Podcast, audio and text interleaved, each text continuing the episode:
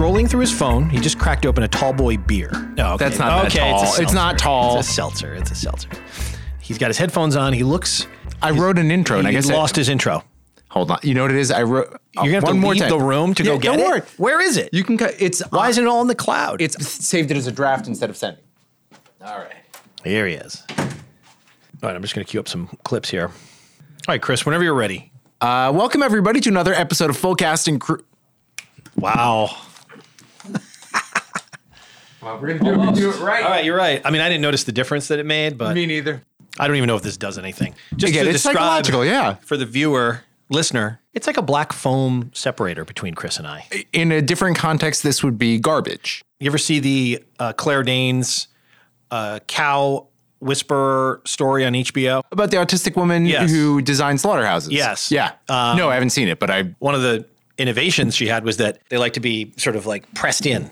Yeah. It makes them feel relaxed. Right. So I guess the innovation was they, they their heads were held for a moment Yeah. prior to a gigantic bolt being shot through their forehead. Right. Exactly. So that there was no adrenaline released, which toughens up the meat. Uh, Here it comes. welcome to another episode. All right, minute 45. Minute 45 in. Try take two. Welcome to another episode of Full Cast and Crew, a podcast that sees a film and the immediate connection is electric.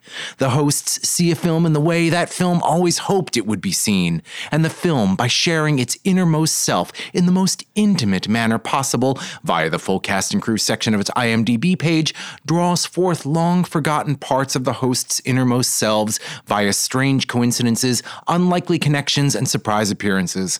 And sure, we might not love the film and the film might not love us, but here, in this moment, drunk on the giddy cocktail of hope and fear, anything is possible. And shouldn't that be enough? I like it. I mean, that's sort of a mournful, sort of uh, elegiac. Uh, Is that the word? sort of a romantic mood. It's like, romantic hey, you know. Uh, feeling a little- ships passing in the night kind of thing. In other words, it's Thursday. Who knows what Friday Who knows might what bring? could happen? Well, Chris, before we get to this week's movie, which is the favorite, I think we're both excited to talk about this movie. Very much so. Um, let's do a little listener feedback. As always, listeners can feel free to reach out with esoteric questions, requests for life advice, ruminations on imponderable mysteries, or intrusively personal questions about either Chris or myself, but mostly and preferably about Chris.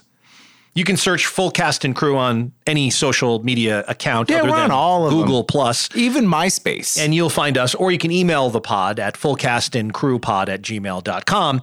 And also follow us on Twitter, will you? Now for some comments from our devoted listeners. Chris, are you ready? yes. Okay. First one is from Kathy, who emailed the pod. And Kathy said, Did Deborah Winger play in this movie? Uh, I'm going to say no.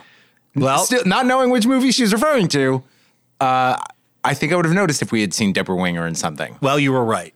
Yes. Good job. Oh my God, Jason, I've been waiting so long to hear those words come out of your mouth. Yes, uh, Kathy uh, sent the mysterious but ominously foreboding question Did Deborah Winger play in this movie? It caused me to pause for a moment and I had to ask myself, Did Deborah Winger play in this movie? And then ultimately, I reached back out to Kathy again through email, the magic of email, and I said, Hey, Kathy, thanks for listening. Not sure which movie you're referring to. Although I had sussed out by this point where Kathy was coming from. I realized that Kathy must have listened to our Saturday Night Fever podcast, which is episode one of Full Cast and Yes. Crew. And I think she was back. conflating Saturday Night Fever with Urban Cowboy. Which did, hey, that's some good detective work. So, but I didn't want to email Kathy with like that guy No from Canada who, who Facebooked us Yeah, about Rami Laszlo Mal- Horvath? Laszlo Horvath. I didn't want to go all Laszlo Horvath on Kathy. So I, I merely wrote her politely and said, Hey, Kathy, thank you so much for listening. Um, not sure which movie you're referring to. And she said, Saturday Night Fever. And I said, Oh, close. Uh, Deborah Winger starred alongside John Travolta in Urban Cowboy just a couple years after Saturday Night Fever, which Urban Cowboy uh, is a fantastic movie that I'm a big fan of. Yes. I And a remember great- you mentioned it actually when we were doing on uh. Saturday Night Fever. by, by John Wonder Girl. Travolta. So anyway, that was from Kathy. Thank you, Kathy. Um, we have another comment from the Facebook page. Stacy writes, quote, I love this podcast, even when I haven't seen the movie. That is high praise. Well, hold your horses, because then in parentheses, she says, but I'll surmise that I've seen at least a few, in quotes, more movies than Chris. Smiley face emoji. Thumbs up on the new Rants and Rave segment. JC, that's me. Totes agree on the unfortunate turn of the State Farm commercials. I mean, geez. P.S. Your awkward endings totally work. Unfortunately for Stacy, she's about to learn in a couple of hours that the awkward endings are no more because as the this- awesome endings era has begun. Yeah. We can't please all of the people all of the time. Yeah. So anyway, that, those are just some some reactions from the listeners. Well, I have a follow up uh, from Brad Lofgren. Uh, who Your had- college roommate. not college roommate, but friend from college. friend, absolutely. okay. I'd reached out and we got into um, An argument. dis- no, no. For the Yeah, viewers he, that he went straight to notes. I was like, "Hey, dude, it's been published." For the viewers who don't follow the full cast and crew lifestyle uh, on social media, Brad Lofgren uh, sent an email to the pod also at fullcastandcrewpod at gmail.com. Hello, plug. And said that he was enjoying the podcast and was was wanted Chris to send him a PDF of Chris's comic book, uh, Behemoth. Yes. And that's where the story ended until And he wrote, I actually heard the podcast and the shout out last night. Had to laugh. Jason sounded so disappointment that I wasn't just Joe Public, but rather a friend. Remind him that I listened the first time because I know you, but I've kept listening because you're entertaining. thank you, Brad. What else? Um, I mean, then he said, I look forward to an Oscar themed podcast this winter. Uh, happy holidays, et cetera, et cetera. Well, Brad, we are going to do several Oscar themed podcasts. We're going to do a couple special uh, episodes of commenting on the uh, nominations when they come out. Yeah. We plan to live tweet the award ceremonies, which is one of my personal favorite things to do If we are not hosting. if we're not hosting. That's true. Okay. So the Academy really, you know, I mean, my God, is this stuff that difficult to get right? I understand that the Academy has probably made up a lot of people who wouldn't know a cell phone from a jungle gym. Yeah. But it seems to me that if you're going to hire someone in 2018 for a telecast seen by billions of people around the world, maybe take a scroll through the old Twitter feed of the host I- and make an listen, informed I choice. agree. It's- I'm not. I'm not. I'm not coming down to one side or the other. I think Kevin Hart would have been a great host with his energy and sense of humor. I, I think he would have been. I think he would have done a really good job. Um, I think he's But- awesome. I don't think It's like, come on, everyone needs to get a little more on board with how things work here in 20. Yeah. You know, he um, didn't make it any easier, I think. No, he with did his- not with his do- response. Yeah. There's a blueprint now. If you screw up, this is how you apologize. And if you follow this blueprint, apparently all is forgiven and you can sort of move on depending on what the transgression is. Sure. In this in this type of transgression where there were some homophobic tweets, um, not only did he not apologize, he I saw a couple articles. I saw one article on Variety that sort of said like you can't lie shirtless in bed in your in your first apology video. I just thought how hilarious it was that people have there are articles written by public relations experts that have to mention don't shoot your first attempt at an apology while lying shirtless in bed. Yeah. This will turn off a lot of listeners. I'm currently reading a book. Really? Yeah. It's a book called uh, Amusing Ourselves to Death. Oh, sure. That came out in 85 and it was about television. But I'd heard a lot of people talking recently about how both with the current administration and internet culture. And I have to say I'm I am ambivalent about it because I the book or about, about- the book about because I, a lot of about, a lot of what it's saying I get and I understand and I think is right. There is no end to the dumbness of this story between the academy not doing their due diligence between him uh, doing an apology video Non-apology apology. not apology, apology, uh, to uh, the false equivalencies that I think it was Nick Cannon uh, being like, hey, what are you giving this guy grief about? All right. when- All these white ladies said this stuff. right. And yet at the same time, there is something inherently a little like, oh, you kids with your internet these days. And I, and I don't like that I feel that a little bit, that I look at the culture and think that they should all just get off my lawn. Well, look, what it comes down to for me, and this is a problem. I mean, I've gone through a transformation with the Oscars themselves over the years, which is perhaps either maturity or jaded bitterness. Let's call it maturity for the Sure. benefit of the doubt that I'd like to I mean, we'll know. myself. We'll know. Anytime the this. word maturity is used, Yes. it actually means jaded bitterness. jaded bitterness. But you know, I still I love to watch, but it's a little bit more of a oh my God, can this whole thing get over itself and its Yeah. swelled sense of importance to the world? Um, unlike other award shows, like I think the Grammys is the best award show there is, simply because the entire show is musical performances. Mm-hmm. The entire show, whether you like these artists or not, is about people hitting the stage and doing the thing for which they are nominated for awards, however ridiculous the idea of this is the best and this is the worst, or this came in second or this came in third is. However, with the Oscars, since we don't really have the luxury of here's some acting on stage or some lighting or some directing, even though How my great God, would they be tried. if they were to, if they did like here's a scene from Bus Stop with our best supporting actress. Didn't they try like live acting on stage on the oh, Oscars? No, I I missed it. So instead of that, it becomes a self congratulatory parade of self importance. And it doesn't really, it's lost a sense of humor. It's lost kind of a ability to adapt the telecast itself to the modern era. I had a mm-hmm. conversation with someone that we've worked with in the past who was involved in writing the Oscars over a number of years. And I would always say to him, like, why is this so unfixable? Like, I'm not that smart, but I look at the telecast and it seems like we could really make something much more streamlined and fun that actually I would want to watch at mm-hmm. home. And he said, you know, you just you can't change the categories that are a part of the main telecast because the academy is made up of people who work in all of these various industries. And so to say, you know, how about we just don't do sound effects editing on the main telecast? Hey, this is Matt the engineer. Jason, on behalf of all sound professionals out there, I want to apologize for interrupting your enjoyment of the broadcast with recognition for our little category. Sound is 50% of the movie going experience, says George Lucas. Would cause such a kerfuffle within the academy. Although there are a lot of people who are like already want more and. I just realized sort that I just in. pissed off our engineer Matt. Yeah, Matt's gonna love this. you know, Who need? Why recognize the engineers? What do they do? You know what I'm saying? All due respect to sound engineers. Love them, need them, rely on Right. them. Matt's gonna make me sound like shit in this episode. And I totally get it. However, sorry, Matt.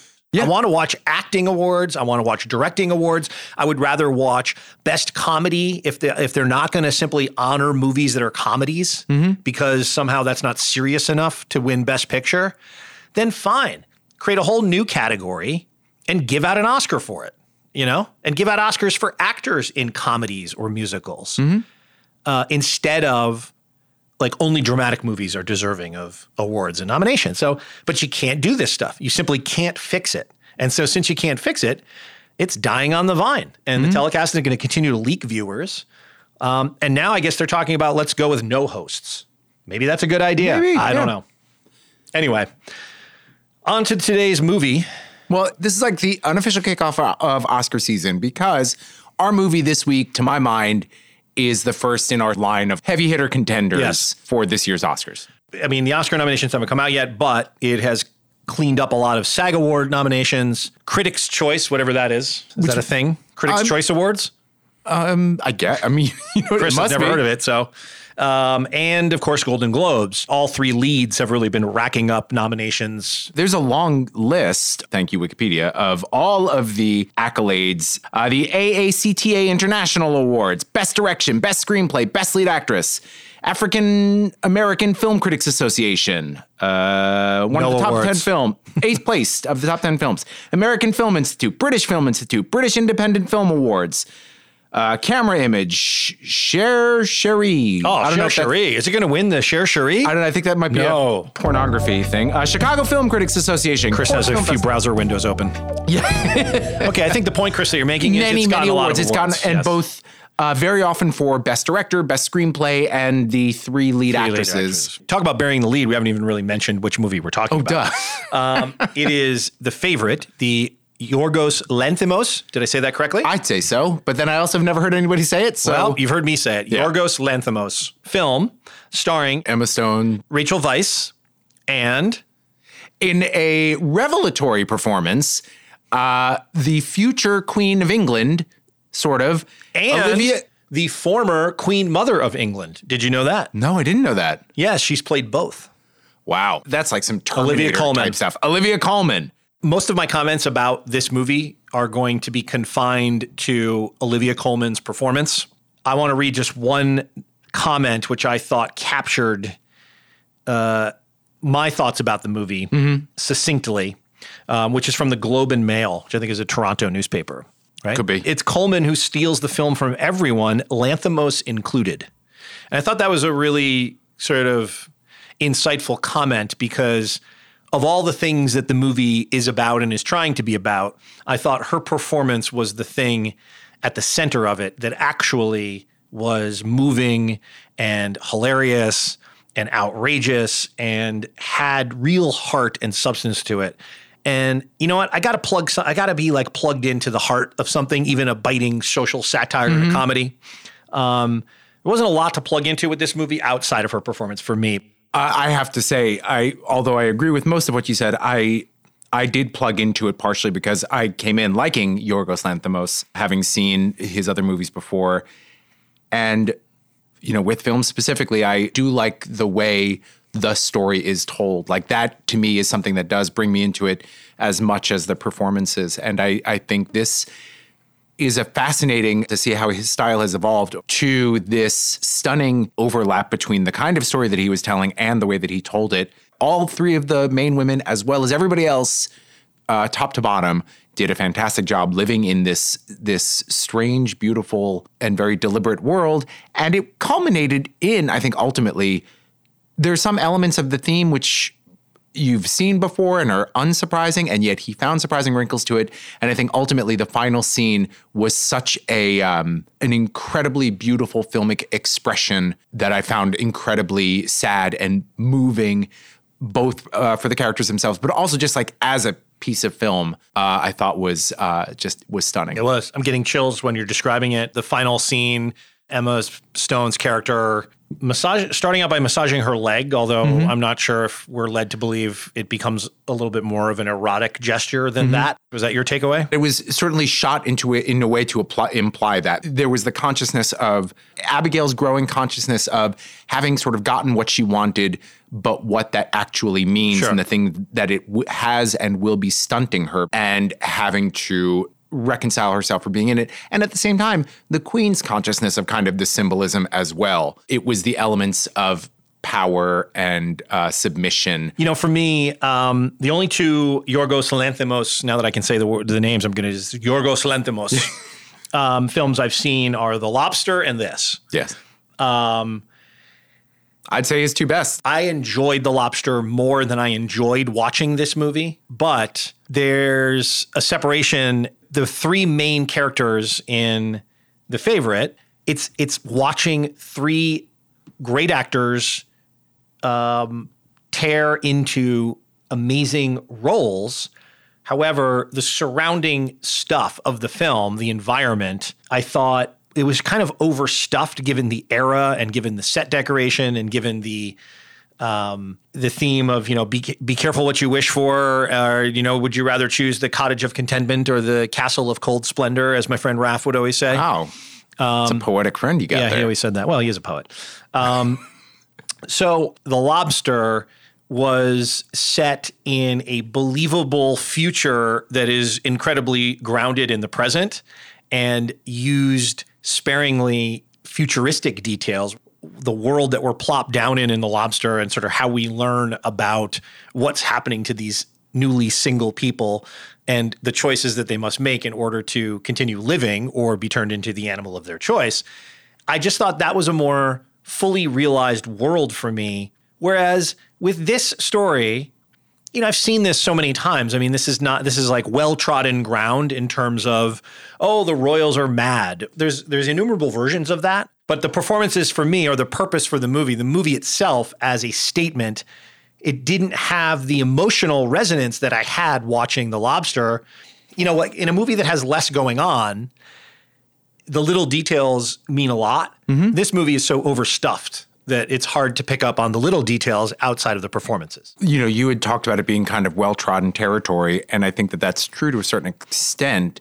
And what amazed me, and I'm going to go out on a limb here. I never thought I would do this, but I have to admit, I thought A.O. Scott uh, was a little bit wrong in his assessment. I uh, Indeed, I have an A.O. Scott quote on my notes. Let's see what. Let's see. Well, if- so here's the maybe thing we that- chose the same one. Here's the thing that I think that when you say it's well trodden territory, and what I think that A.O. Scott also talked about, particularly with the character of Abigail as played by Emma Stone, there have been a lot, I think, of stories where, you know, there's the, the court and somebody shows up from the past taking advantage of this thing and it turns out that they are even more dastardly than the other or there's the element of the power exchange has been done.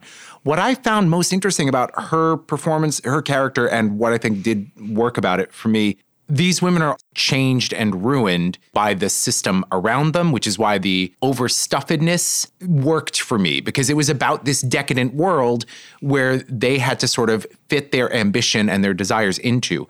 Abigail, I don't think she shows up as scheming. You know, she had lived a very difficult life, but I think she showed up sort of hoping for the best and and just glad to get off the street and not have to fight off rapists every night and not have to beg for food.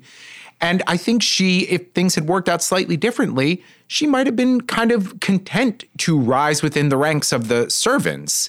What she got was an opportunity uh, in within this corrupt system to go even higher, and she gets kind of drunk with power, and she gets turned into a sort of worse person.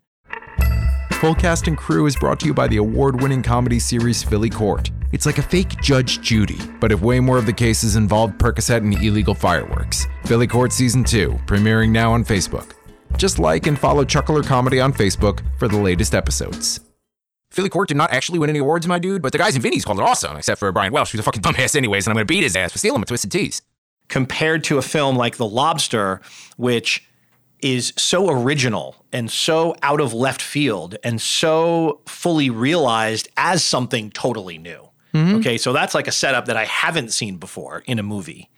And the way in which it's manifested and the way in which the information is meted out to me as a viewer means I was in the hands of someone with full command of how to put on screen something wholly unique and very mm-hmm. different. And I guess in this movie, I actually thought that the favorite might have benefited a little bit from some of the hand holding that the lobster did in terms of using a voiceover to great effect. So the lobster, if you recall, has a little bit of a voiceover at the beginning that, beginning that turns out to be from Throughout the Rachel whole Weisz movie. throughout the whole movie, but it comes in at very specific moments and it gives us information that we don't otherwise have. But then it's also not just a hand-holding voiceover because it turns out it's it's a it's a diary that was kept by Rachel Weisz's character that gets found by the leader of the loners and I thought in this movie, even though I'm on fam- much much more familiar ground in the setting of the court, a little bit of that would have helped a little bit because I think the the kind of a lot of the commentary on the power dynamics that you're talking about were manifest through use of his camera lens choices and mm-hmm. his and his turns which are sort of disorienting and provide distortion over what you're seeing so it's i think it's just a personal choice it's just that i, I understand um, this is a great breakthrough of a real like auteur director who is now making something. I guess it's a c- commercial success too. I'm curious to know if it's a commercial success. It's certainly a critical success. It's so great that this guy is working in movies and making original movies like this. Um, but The Lobster captured my heart. I think about it so much. I haven't really thought about this movie since I saw it, other than thinking like, "Wow, Olivia Colman is so fucking good." I just rewatched The Lobster last night and I loved it even more a second time. But the thing that I did love about it was the coldness of the way that it was hmm. shot and the sort of strange affect that a lot of the characters had, including both Olivia Colman and Colin Farrell, who's somebody I could take or leave. It was great. He has, the, there, but it's this strange sort of dreamlike world that all of these characters inhabit. That put me a little bit more distanced from connecting with them as characters, which made the ending, spoiler, uh, that much more surprising when he is about to poke his eyes out. or not. I guess, or not. But to me, it, it just really felt like it was about to happen. Um, but yeah, you're right. We, we don't But see we it don't happen. know.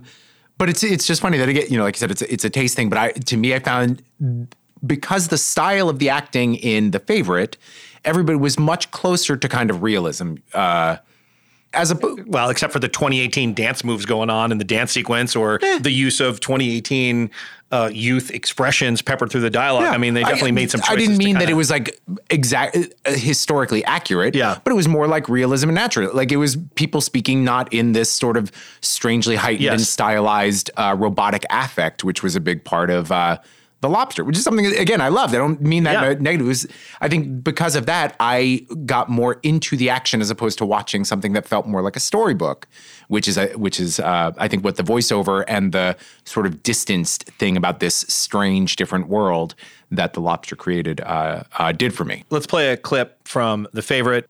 At this point in the film, we know that Weisz has insinuated herself into both the court and the Queen's alternately fragile and steely psychology through manipulation. I'm ready for the Russian ambassador. Who did your makeup? We went for something dramatic. Do you like it? You look like a badger. Oh, Are you going to cry? Really? Well, what do you think you look like? badger. Do you really think you can meet the Russian delegation looking like that? No. I will manage it. Go back to your rooms. Thank you. Did you just look at me? Did you? Look at me! Look at me! How dare you! Close your eyes! Such a great scene. Such a great scene. So good. Here's another great point that I love about the movie. There's a guy uh, named Paul Swain who is in this movie in the very first scene in the movie. This is one of the things I love about actors. I love this when you think about people that do embarrassing commercials, for example. Yes. Like if you're on um, one of my favorite, you know, I talk a lot about commercials because I watch a lot of television. And I love to contemplate why certain commercials exist. There was a commercial last year for a laxative for people who are on opiates. Have you seen this commercial? It's amazing. There's like Uh, a whole what, thing What were they advertising that on? during like football games and stuff. and it's like there's an invented term for basically like 2018 America when, you know, millions of people are addicted to opiate prescription painkillers overprescribed to them by doctors. Apparently it causes constipation. And rather than heaven forbid, let's not like stop, Stop prescribing. prescribing let's create new medicines that soften the stools of the people we're prescribing the pills to. So there's a whole series of commercials where a guy is suffering, and I wish I could remember the name. It it has like a little clever acronym, like um, opiate controlled concussive stool syndrome or something. So anyway. So the actor that's in that commercial, I'm thinking like that's like, oh, what commercials have you done? Well, Yeah. you know, I was in the opiate stool softener commercial. Paul Swain is in the credits, the IMDb full cast and crew credits of the favorite, and his role is wanking man. And he's the one who begins masturbating in the carriage uh, while sitting across from Abigail, Emma Stone's character. And I just love thinking, and Paul Swain has no other credits on his IMDb page. and so I love thinking about Paul Swain over the holiday season when everybody is talking about the favorite. And Paul Swain, no doubt, finds himself at some country house weekend getaway in a in in the in the Cotswolds in the English countryside, and over a glass of champagne in front of a roaring fire, one guest turns to Paul Swain and says, "And what do you do?" And Paul says, "Oh, I'm an actor. Oh, have you been anything I would have seen?" Well, yes, I'm actually in The Favorite. Oh, really? Who were you? Oh, I was the guy masturbating. End conversation. You know, they you know they could get buttoned with, "Hey, congratulations! I remember you." I mean, it's just like See, to me, when I see that talk kind about of, a thankless role. I, don't, I mean, I'm, I don't know. See, it seems like it's, it's a very pleasurable role. Do you think it is to sit there and to be filmed like, okay, do it again? Now, I don't know in terms of acting, you can tell me. If you're filming this scene and you're Paul Swain and you're in the carriage, um, I guess if Emma Stone is a team player, she might be sitting across you, Yeah. even though she's not in the shot. You know, sometimes they do that Yeah. with their Yep. dialogue. I don't know if she's sitting across from him. If I was him, I'd probably prefer she's not sitting across from me. Do you think that he actually reaches into his trousers and grasps his member for verisimilitude, or do you think that he does not do that? I think he probably does. really? Yeah. And I think, but I think it's also done, you know, the director talks it through. There are other people on set. And Paul Swain's like, I got this. You know, Uh, there are it's not my first rodeo, Yorgos. Uh, his IMDb page says different, but he's like, no, no, don't worry. This I other There's a lot of masturbation in the Yorgos I've been movies, the wanking a lot. You know, I mean, in the in the lobster, I mean, one of the most heartbreaking, brilliantly hilarious scenes is when John C. Reilly is approached by Olivia Colman at breakfast, and all the tables are set up because everyone's single, so they all have their individual breakfast table. And they put a toaster down. They slam a toaster in front of John C. Reilly and in front of everyone. She says, I imagine you know that masturbation is not permitted in the rooms or any other area of the hotel. Yes. And yet it has been brought to my attention that you continue to do it. Were Were you looking at a photograph while you were masturbating? Yes. What did the photograph show? A naked woman on a horse in the country. If I were in your shoes, I would not be ogling the naked woman, but the horse. I'm sure that horse was once a weak and cowardly man just like you. This is not necessary, please. It was an accident. I just got Please. carried away. This is not necessary. Please place your hand in This the This could be a warning. Yorgos, I guess, loves a good wanking joke. Well, um, yeah, sex in his movies is a little bit weird. There's Yes. a um, a- a part in Killing of a Sacred Deer where somebody does something for somebody else with the implication of sex as a payoff, and all she ends up doing is giving him a hand job in a car. Like, I was like, come on, you guys are you're adults, not high not high schoolers. Well, there's, Again, a, must hand, be there's a hand predilection job. Emma Stone gives um, Yeah, gives her ex- beau yes. a hand job, and also her husband um, on their wedding night while she's thinking about how that's they'll right. survive. And also in um, uh, in the Lobster, um, because I only remember the two two times and they sort of echo of arousing uh, Colin Farrell's character, but then sort of like yes, leaving well, it. that's under- to, that's to keep them.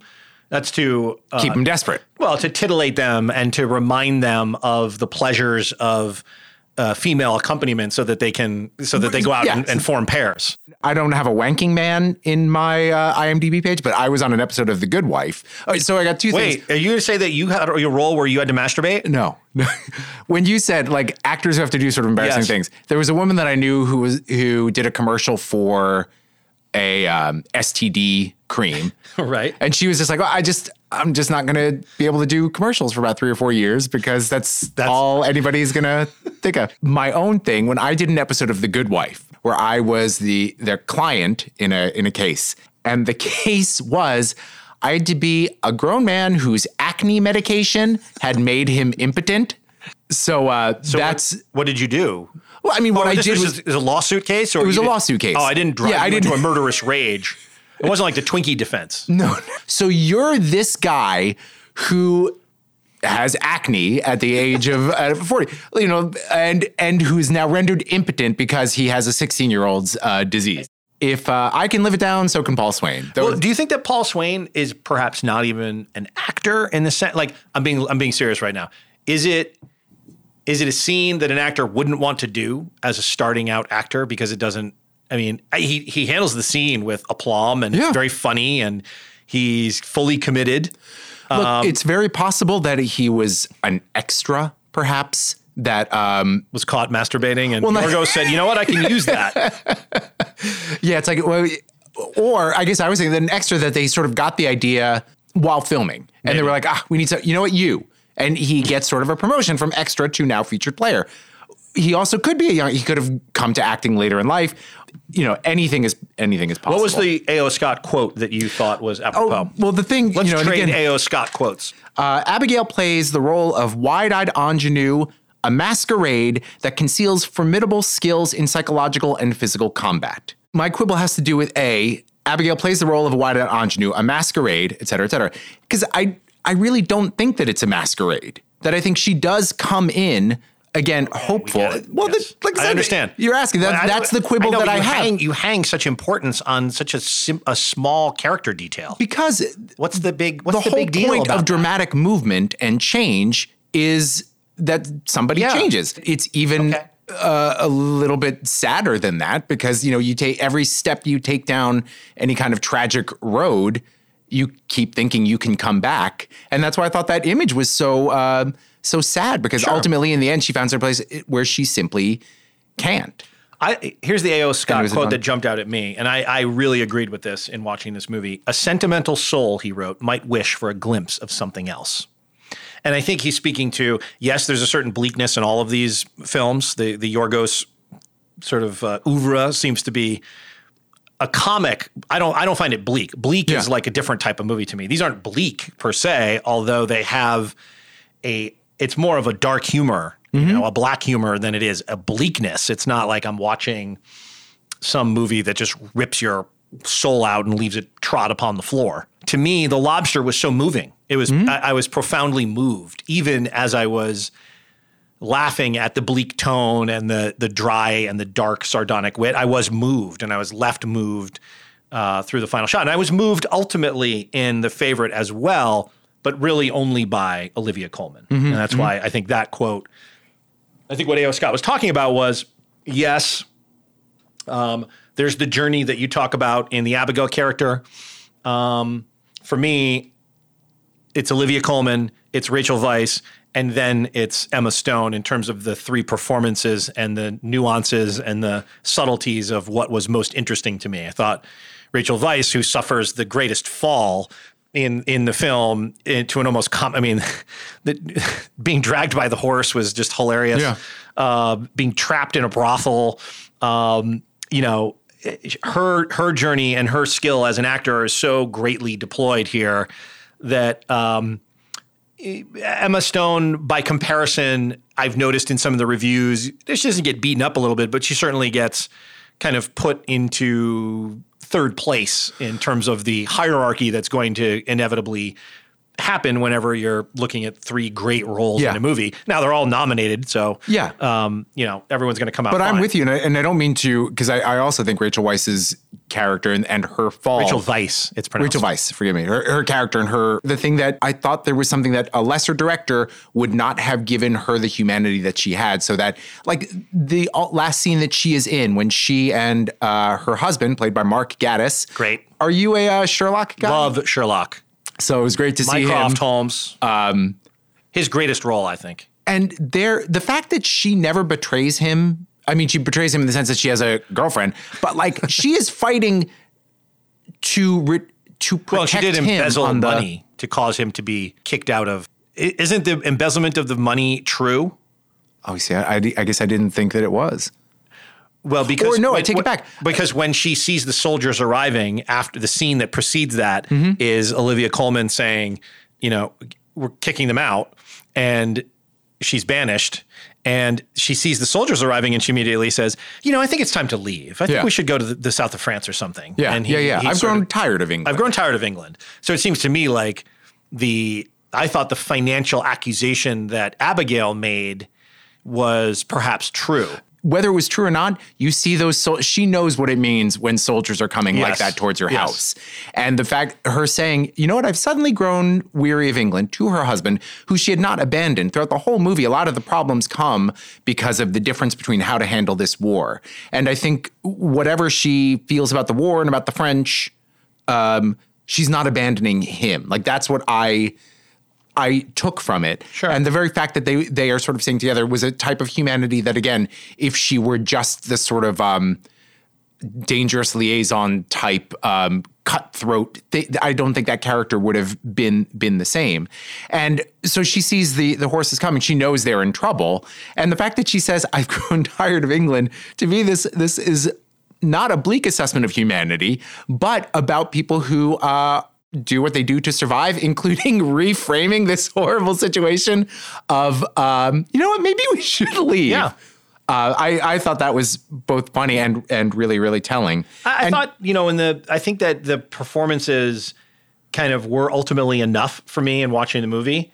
Um, it's just that Olivia Colman alone is the character that to me has an emotional arc where everyone else in the movie is so self-obsessed as to really just ultimately be rendered a little cold and two-dimensional to me. That's the only thing. I think she's the only real and this is a testament to her just the amazing power of her as an actor, even just watching that clip, just watching her in that scene with her face alone. I mean, she is a consummate master actor. Incredible. Like Yeah. there are depths to her performance that merit rewatching this over and over again. you know, and I thought the same with um with the lobster. You know, because when you had mentioned that she was her, the- or- with her, like again, that is much less She's not of a, center stage. She's that, not yes, center but stage. She's so perfectly cast. but what she she makes the most of that part, not in a showy way. No, there's one hilarious quote I have to read you. Uh, you know how Rotten Tomatoes has like has like I guess they have just just people who review movies on the site, and then I guess if you re- re- if your reviews get thumbs up enough in a 2018 social media sense, you become a like master reviewer or something. Okay. I don't know what they call it. Anyway, this is not a professional reviewer, but I thought this hit it. This hit it on the nose so well. This is from Glenn Gaylord on Rotten Tomatoes. He writes, quote, leave it to director Yorgos Lanthimos and writers Deborah Davis and Tony McNamara to turn this genre on its ears and produce an outrageous, so, so wrong, scabrous piece of agitprop cinema, which feels like Barry Lyndon threw up all over Bound, took a dump on All About Eve, all whilst deleting every download of Downton Abbey and peeing on Dangerous Liaisons. Wow. Yeah. I mean, could you say that any better? That is well put. That is so this that's, movie. That's a rave, right? That is a rave. that is a rave. no, I um, like that. I think that's great. Did you know that Rachel Weisz can be seen in an audience shot in the Bryan Adams music video, There Will Never Be Another Tonight? No. I didn't think you did. Did you know that Rachel Weisz is one of six actresses to have won a Best Supporting Actress Oscar for playing a character who is pregnant at some point during the film?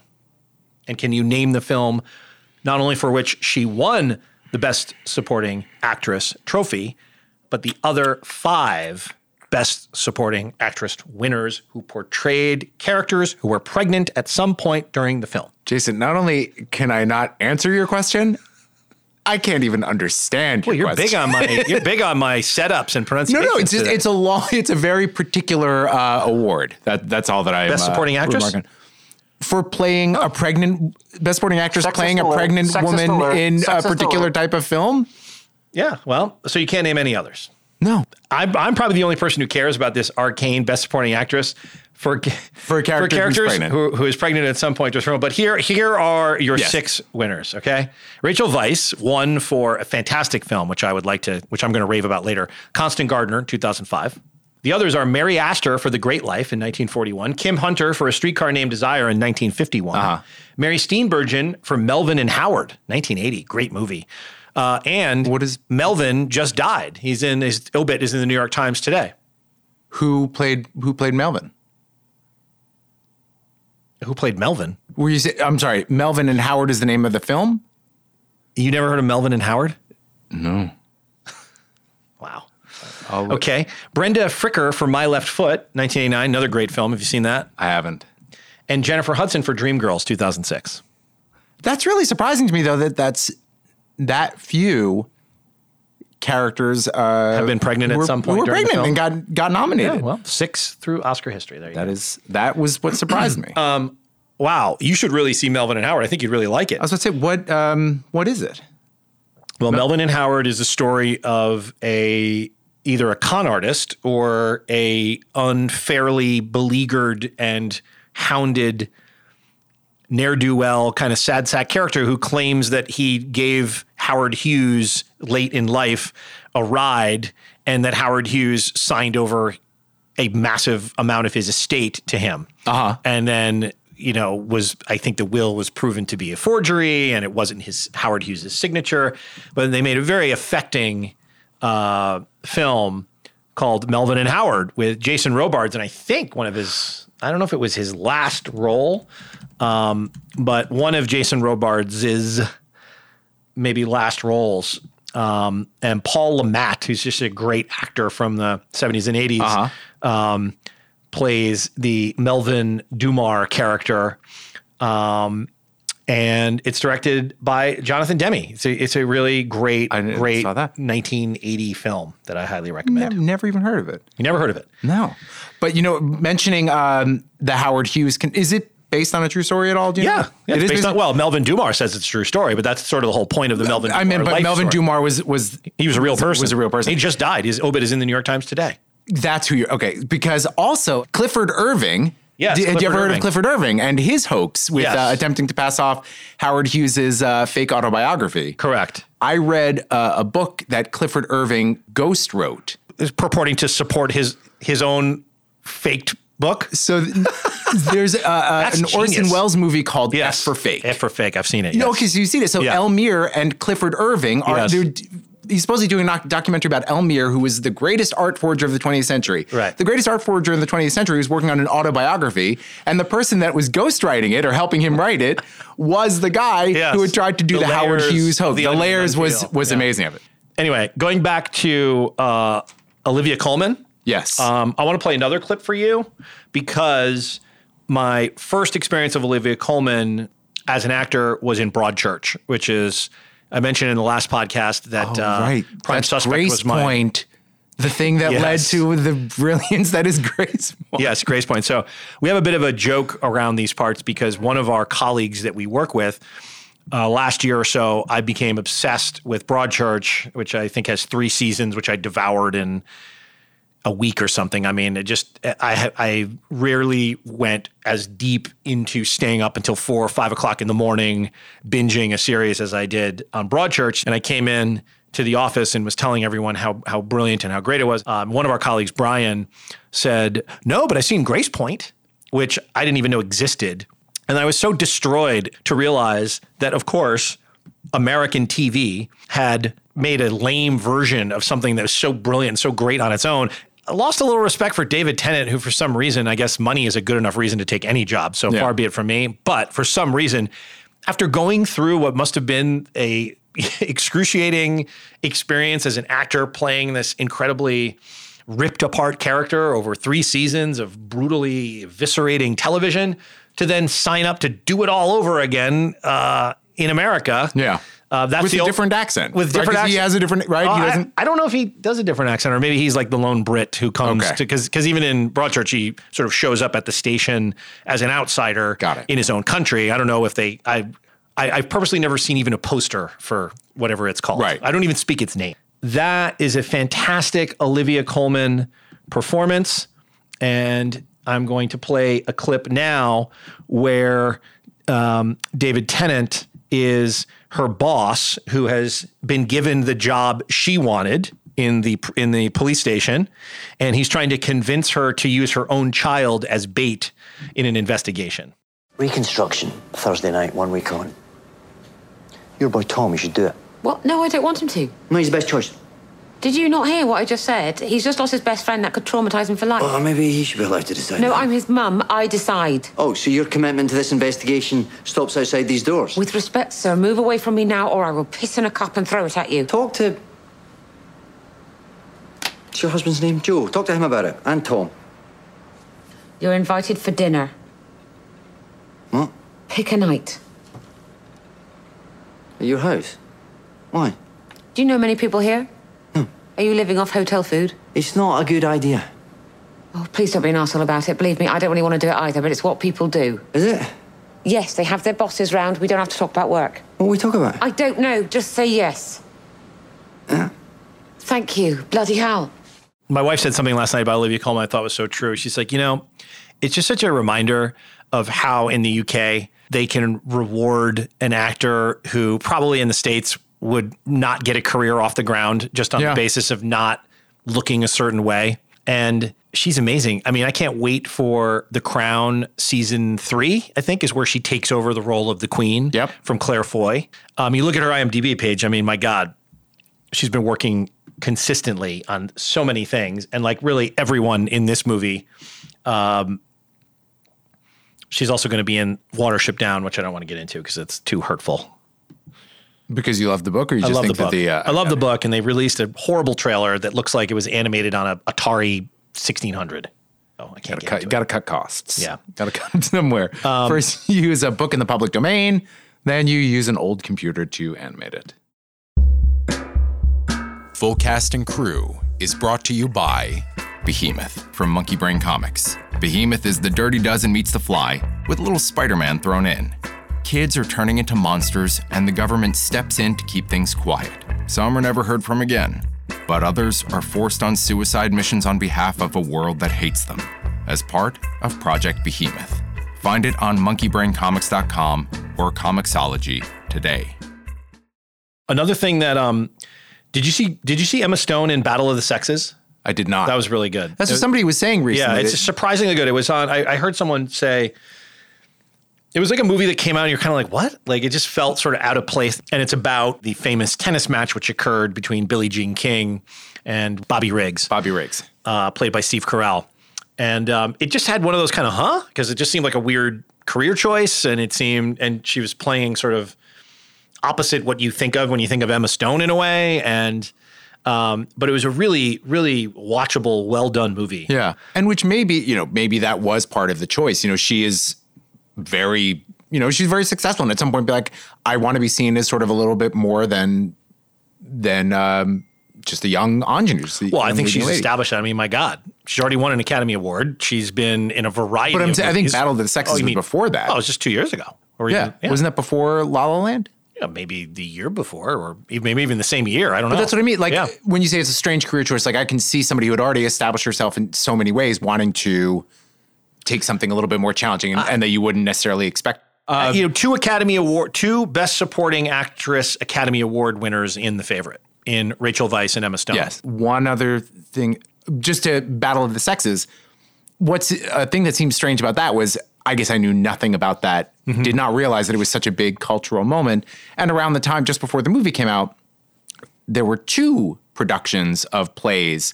One that was in New Oh, York, right. and then there was one Yeah. that I was auditioning for that was going to be in Texas, I think, or something like that.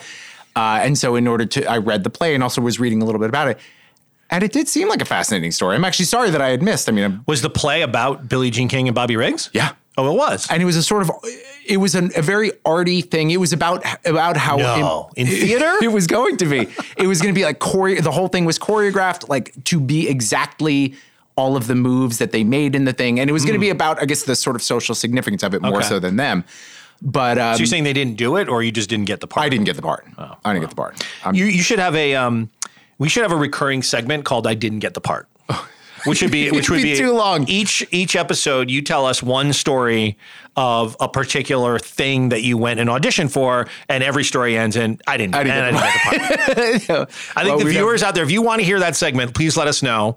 I think if one of you writes in and says, I Th- be definitely want to hear that, that would be enough. And it definitely won't be me under a pseudonym submitting an email and asking for that segment. we've got this letter from uh Kason Gilo. you, you may have seen me being thirsty to IMDb on Twitter because they just announced today that IMDb is creating original content and they released an initial slate of a couple series that they're doing. And one of the series is called something like, um, it's basically their version of I Didn't Get It. It's like comics and writers and celebrities talking about projects that didn't go forward. that sounds fantastic Right. And then another one is something else. And so I thirstily tweeted at IMDb and said, gee, sounds like they need a podcast. If only there was one out there that was really on theme for the Yeah, yeah. IMDb brand. So expect the cease and desist letter forthcoming. either within a contract two. or a cease and desist letter i don't know either one or the other. I also love Nicholas Hoult in this movie. I, I really like him as an actor, and I was glad to see him again. Um, What have you seen him in that you that you liked Oh. it? Because you know I know I liked him in Fury Road. Mad Max Fury Road, one of the best experiences I've ever had in a movie theater. That is a great movie. Um, but of course, he's the kid from About a Boy. Oh, I haven't seen it. I know. It, I'm, I'm trying to help you by not continuing to hammer the Chris hasn't seen movies thing, but you also have to help me a little too. You have to help yourself. This is like a thing, you know. I'm not going to see. You know, like Jerry, Ma- I think it's the 30, or Jerry, 35th I'm not going an- to see Jerry Maguire. 30, 35th anniversary of Jerry Maguire, or 25th, anni- 1996, 20 however yeah. long that was. How long is that? 22 years? Uh, yeah. oh, I got it right Yeah, the first yeah. time. Wow. I mean, you first said 25, but 36, 25, 22. Um, he also was in uh, one of the X, the crappy X Men movie. he was. Uh, and I think that's why I probably I was like, yeah. I thought he was quite not- good in this. In this, he was great. Yeah. But I love was- how all the male characters are bewigged and made up in the most ridiculous fashion and are, you know, it kind of flips the convention of the female characters being, you know, meticulously painted and bewigged. And it's really Yeah. the the men who walk around like a bunch of foppish fools in this movie, which I thought was great. and is sort are sort of ineffectual and decadent. on- Absolutely. On top of that, uh, yes. Um, I have a lot of clips in this episode just because there's so many great ones that I wanted to just play. Fantastic. I wanted this one is already queued up. We're not going to have any technical difficulties. I wanted to play a clip from The Lobster. This is a scene that describes the secret body language that Oh, right. Colin Farrell and Rachel Weisz's characters develop because flirting or having any type of physical intimacy or love is punishable by the red kiss, which is the slicing of lips that, that And are mashed together to and forcing them to kiss. heal and forcing them to kiss. And so, since these two since these two characters fall in love Yeah. or what feels to them like love, there's no way for them to express it in and amongst the group of loners that they've fallen in with in the woods. And in this scene, Rachel Weisz is describing the physical language that they developed to communicate their love for each other. We've developed a code so that we can communicate with each other, even in front of the others, without them knowing what we are saying. When we turn our heads to the left, it means, I love you more than anything in the world. And when we turn our heads to the right, it means, watch out, we're in danger. We had to be very careful in the beginning not to mix up, I love you more than anything in the world with, watch out, we're in danger.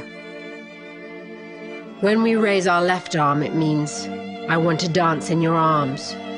When we make a fist and put it behind our backs, it means, let's fuck. The code grew and grew as time went by, and within a few weeks, we could talk about almost anything without even opening our mouths. So good. Fantastic. I thought the way that he developed sort of the comedy and the pathos. But then there's a scene later in the movie where he's communicating to her. We don't realize it. This is what's amazing about this guy as a filmmaker. It's a scene where Colin Farrell's character is explaining to her that he's come up with a solution for the fact that they've lost the thing that connects them. Yeah. Because the leader of the loner group has had Rachel Weisz's character blinded under the guise of having her vision corrected. And throughout the whole movie, weird things that two people have in common, like I get nosebleeds, you get nosebleeds, is the is the linking device. And their linking device was uh, Short sightedness. They were short sightedness. And so once the Rachel Weisz character is blinded, there's this they're fraught with peril that they no longer have this thing that connects them. And there's a scene in the woods where using this language, which she just walked through, he says like elbow, forehead touch, eye roll, right fist down. And he's communicating to her that he's going to blind himself so that they have that in common. Yeah. Yeah. Yeah. and, yeah. and we don't really know that yet until the scene pays off later. Um, I think we, well, she kind of ends it and says like, "Are you willing? Are you sure you're willing to do that for me?" I think we kind of get the intimation of what's going on. no, but I just remember Brilliant. that thing because being confused by it until they Yeah. actually brilliant the knife. brilliant um, rachel weisz is so good and you know looking at her imdb page she's been good for so long. Yeah. um, i mean she has one of those careers where she's been in so many things that you could find a handful of examples of exemplary acting roles and you can find a whole lot of movies that are probably just paying the bills or were interesting to her for one reason or another but didn't quite work. Um, but she's been good for a long long time. Years ago, a friend of mine had been to London and came back raving about her, having seen her on stage in, uh, I believe it was uh, Design for Living. That was the first that I had ever ever heard from her. And she also was in, ex- in in an Inspector Morse episode. Um, what about the Mummy? Uh, I had been to Egypt very, very. you, weren't, you weren't open for a Hollywood bastardization. no, I was about to say quite the like, opposite. all Like up- I was all in. I was like, great, let's go see it. It looked like you know, it was sort of a lesser Indiana Jones, Don't- but uh, it yeah. was still okay. no, I didn't see the Mummy. Who was in that? Brendan Fraser and uh, Brendan Fraser. uh, yeah, Rachel Weisz. Nicholas Hoult is great. Olivia Olivia Colman. I mean, I, I've, I'm continuing to go down the rabbit hole. I'm going to give away. I'm going to give one of my. I'm going to give away one of my. Um, Raves. one of my raves Well, because I mean, let's. Should we just transition let's just into go. that? Let's go. rants and raves, rants and raves. this is the part we call rants and raves. Leave it in, Matt. Leave it in. Matt's profession is the profession of learning to translate unintelligible thought farts from producers like us who can't really express themselves in terms of what it is they want done in a cut or an audio edit and figuring that out and then figuring out how to do it. Yeah. And I can think of many comical moments in mixes uh, where you're saying something like, yeah, that section there, can it feel more like the room is bigger or like the conversation is taking place in a paper cup? And and and a really good engineer like someone like Matt will never look at you with the incredulity that your ridiculous request requires, and instead will go like, "Yeah, let's figure that out." Yeah. and then probably wheels around his chair and goes like, "Oh Jesus Christ!" Let me and then like I think doesn't want. do anything on the board and turns around. How about this? Hits play and I go, yeah, that sounds so much better. So much Great. better. Okay, let's move on. Um, yeah, rants and raves. You start, Chris. What's your first rave? Well, this will be sort of a holiday themed rave. My parents, my parents are lovely and wonderful people. And of late, they have had many reasons to demonstrate that. And uh, I do know that they listen. Uh, They I, do. I do get notes uh, at times. Wait, why, how, how have these notes not been read into the record? Well, some of them, I try to drop them in. Because they're all like, you should lose that co-host guy. They're, they're, you know, like I said, I try to incorporate I know your them in family. My, tends to view this as a solitary podcast more so than a. And I just left a comment on your sister's Facebook page today, which I don't know if she responded to yet. Um, but I think you should bring forth some of the parental comments. I I mentioned that somebody said we should be making a podcast for 70 year olds. That was my dad's That was your. idea. it's not a terrible idea. I mean, it's not a terrible idea, but once we like, get the demographics in, we don't yet know what the demographics are. When we get them in, he may be right.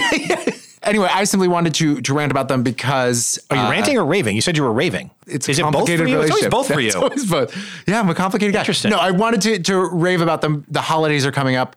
As we get closer to it, I I've I am appreciating just how much goes into it. And outside of that, there have been other friends and families who've been going through difficult times. And I think I have been so impressed and proud with the way that both of them uh, have handled those things. And I hope to retain some iota of that when I grow to be their age. Um, okay, so that's a rave. Definitely a rave. It was meant to be. I don't know. What that, I don't know. I'm going to choose to think of it as a moving paean to the love and respect you have for your parents. Yes, that's That's well how put. I'm going to take it. That's even better than a rant. That's how I'm going to take or it. rave. Okay. Now, do you have another rant? Should I do the rant? Or? Well, well, the rant. This is definitely a rant, uh, but it is very short, and uh, it was inspired by you. This is not a rant against you, Uh-oh. but you had Sounds like I'm at home. Posted on Facebook a story uh, about 20 finches that were recovered at the airport Yes. at um, Customs. JFK at Customs in Queens that were stuffed into like um, Hair curlers. hair curlers. Yeah. I guess I didn't read the article. I think it was to, it was for It was almost 12. importation It was almost of 12 illegal words. finches. Well, that's so they they're about to, and they're like, look, Customs and Border Patrol got to you know you got to stop animals from coming in because of disease, and this is not the first time this has happened. So I click through to read the other article, and they're like, this is not the first. It's like read a bunch of articles, and could you please ask somebody and put in your article. Why are people smuggling finches into? so they did not include the why. Nobody included the why. In, and I read, I think, three or four articles. Like, I don't know if this is to eat, if this is No. because they have totemic powers. Is it to sell them as pets? It's a I mystery. can think of it's a mystery. Uh, but I do think that it's journalistic malpractice that the that whoever the Were the finches news person didn't in the didn't hair ask. curlers packed into a suitcase? the impression that I get, if, if I'm remembering right, that the that they were in a carry-on. One of the articles that I did read seemed to make it sound like the person had them on him. Like was just physically carrying like a box with the finches and the hair curlers? the way they put it almost felt like in his jacket. It's it was like a Oh. little tube. Wow. I, And, uh, you know, people smuggle weird shit. Yeah. Um, but like drugs, I get. Yeah, you know, drugs car understand. parts, I get all those things. I can understand that you sell, but like, what? Who? Maybe it was like the, maybe it's like an American ortolan society. Right? Could for, be. for the listeners who don't know, the ortolans are tiny French songbirds that are famously consumed under a napkin so as to hide the shame from God. I'm going to start with a rant. Uh, this is another commercial that's been irking me. Um, this is a Kay Jewelers commercial that's called Son's Permission. And the setup of the commercial is that a guy, and he's the he's the thing I have the issue with in the commercial. A guy seems to be proposing marriage, but only at the end of the commercial do we realize that what he's really doing is asking permission. Julie means more to me than anything. And I wanted to ask you, before I ask her, may I have your permission to marry her? Before I even say anything, do you understand why I'm irked by that commercial? Um, I guess I can see possibilities. I'm gonna guess it's because the very idea that you have to ask somebody else's permission for her hand no, is that doesn't outmoded? bother me at Okay. all. That does not bother me at all. Then I guess what, I'm- What bothers me is no sketchy arm tattoo guy. You may not marry my mom. Okay? No. The answer is no. Okay? Roll the fucking sleeve down because I can see the visible forearm tattoo in the commercial. And that just to me sets up every reason why this guy should not be allowed to marry this adorable kid's mom. He is every bad stepdad that's about to happen brought to life. And I don't know why, for the life of me, they cast this guy who is so sketchy looking. She weird He's looking. unshaven. I don't like that jacket. I have to admit, I didn't notice the tattoos, but yeah. There's a visible tattoo. His sleeve is rolled up. Okay. This may be coming out of my own personal Sure. experience, uh, as many as many of my weird foibles do. I love my dear departed mother, um, but I think even she would admit that in her life she did not have the best choice in dogs or men. I think that's safe to say. Uh, so it's probably coming from a sense of that. I had experiences like that in my life that were hilariously awkward and uncomfortable. So Yeah. uh, that ad drives me crazy every time I see it. Uh, my And- second theory was going to be that it's like that you're going to be like, you know what, kids are too soft. You know, you Oh, know like, that's don't- the kid's permission. Enough Yeah. with the kids No, dictating everything. No, no. I have no. The kid as uh, I am the kid. That's Uh, why yes. I feel for the kid. And it's horrible to be a young child sitting across the table from sketchy dude who's trying to like get with your mom, and and you have to be the vehicle for permission. You have to be the adult Yeah. to say yay or nay in something that frankly you just wish wasn't happening at all. Yeah. So, do you Yeah. think that advertising is so subtle that they go, oh no, if we go with like bland, good looking guy over here, it's just like a momentarily cutesy commercial that everyone forgets. But if we go with like slightly sketchy guy with a hint of a tattoo, people are going to get freaked out. But I'm the only person that's freaked out by this. So, I, I mean, I think it's somewhere in the middle. I do think that everything about that is very deliberate. I'm sure they were like, roll up the thing. Show the We tattoo. want to show the tattoo because I think that it's that. It, look, it's a, it's a. I hate to say it, it's a generational thing as well. And they're thinking like, we don't want some. You know, Oh, you mean like they want cool millennials to buy their- on? Yeah, the very fact that he's asking the kid as if like, Hmm. you know, again, as your experience can attest, it's not like this has never happened before. Yeah. But I think it's much more common now uh, Mm-hmm. that that a young woman brings children into a relationship, and I think that they're trying to be kind of now and contemporary. Again, he's unshaven. Uh, he actually looks, like a he hasn't druggy. slept a while. He looks a little while, druggy. Yeah. He, he reminds me of the Trivago guy. Remember when he came out and that was such a big deal and everyone was so freaked out by sketchy Trivago guy? Yeah. And, And he kind of looked like he just woke up on your couch after a night of partying. Yeah. So they're making a very deliberate choice. Yeah. Now, again, it may well backfire, and in at least one case, it certainly has. Well, there goes our Kay Jewelers sponsorship opportunity. Yeah. Jason's killed another one. Um, okay, I have a couple of raves. Connected to what we were talking about, uh, appreciating Olivia Colman led me last night to start watching The Night Manager, which is Amazon's adaptation of the 1993 John Le Carre novel about a connected and charismatic arms dealer who's played by the essential and always fantastic Hugh Laurie, whose empire is infiltrated by Tom Hiddleston, who I'd never seen in anything other than the Loki Thor movies. And he's great in The Night Manager. Great. It also stars Elizabeth Debicki. Oh, wow. Who I was surprised to see as, and I laughed, it's another character with a domineering and evil mother who Elizabeth Debicki has several scenes crying to and with on the telephone. Uh, is it also an Eastern European domin- domineering? and not, no, it's not played quite like that. And The Night Manager also features a great star turn by uh, Bohemian Rhapsody co-star Tom Hollander. No kidding. Um, and it's really good. It's uh, I'm about three or four episodes in, um, and I'm a big John le Carre fan. So as I said before, you know, I'm very I'm careful about source material that I love. Like I won't just watch anything if I hear that it's bad. I heard this was good. Um, and John le Carre's sons are involved in a series of these adaptations. There's there's another one that's either out right now or coming out. Little Drummer Little Girl? Drummer Girl. Is that out already? That is that it just came out, and I really like. That's uh, this Korean director that Oh, I really like, and it's supposed to be. Isn't that um, the guy who is that the one who made the monster movie in the river? I think it's Park Chan Wook Oh, who made uh, Old Boy.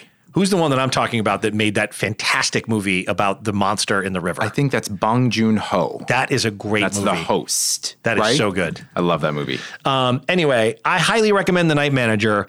Um, it's got a little, you know, there's some moments where you can kind of feel the lack of a budget in places. It doesn't quite have a cinematic feel at all times. But man, Hugh Laurie is so good. And um, one of the great things about Le Carre novels is people are good and evil, but he does such a great job with the bad guy, who in this case is played by Hugh Laurie.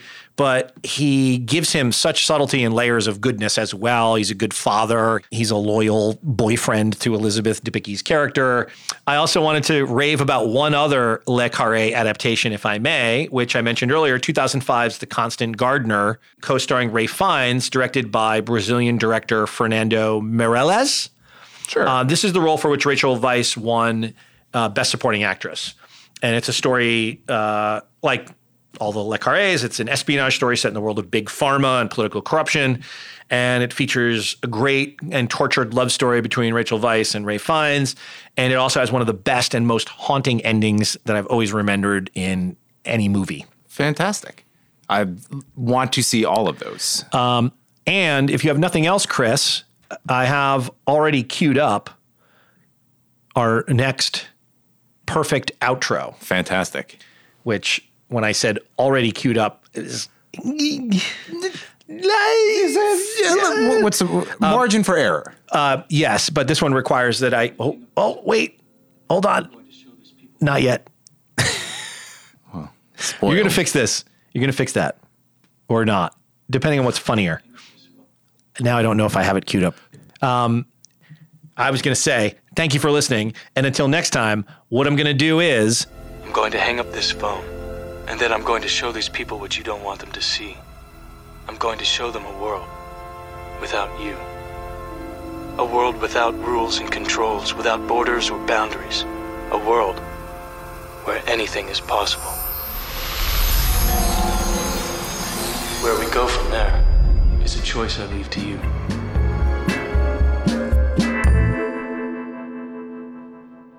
Thanks for listening to Full Cast and Crew. I uh, just wanted to remind everyone to subscribe if you haven't already, so you'll get a new episode every Thursday. And uh, we'd love to hear from you. So email us at fullcastandcrewpod at gmail.com, or you can follow us on Twitter and Instagram at, at fullcastandcrew, or find us on Facebook.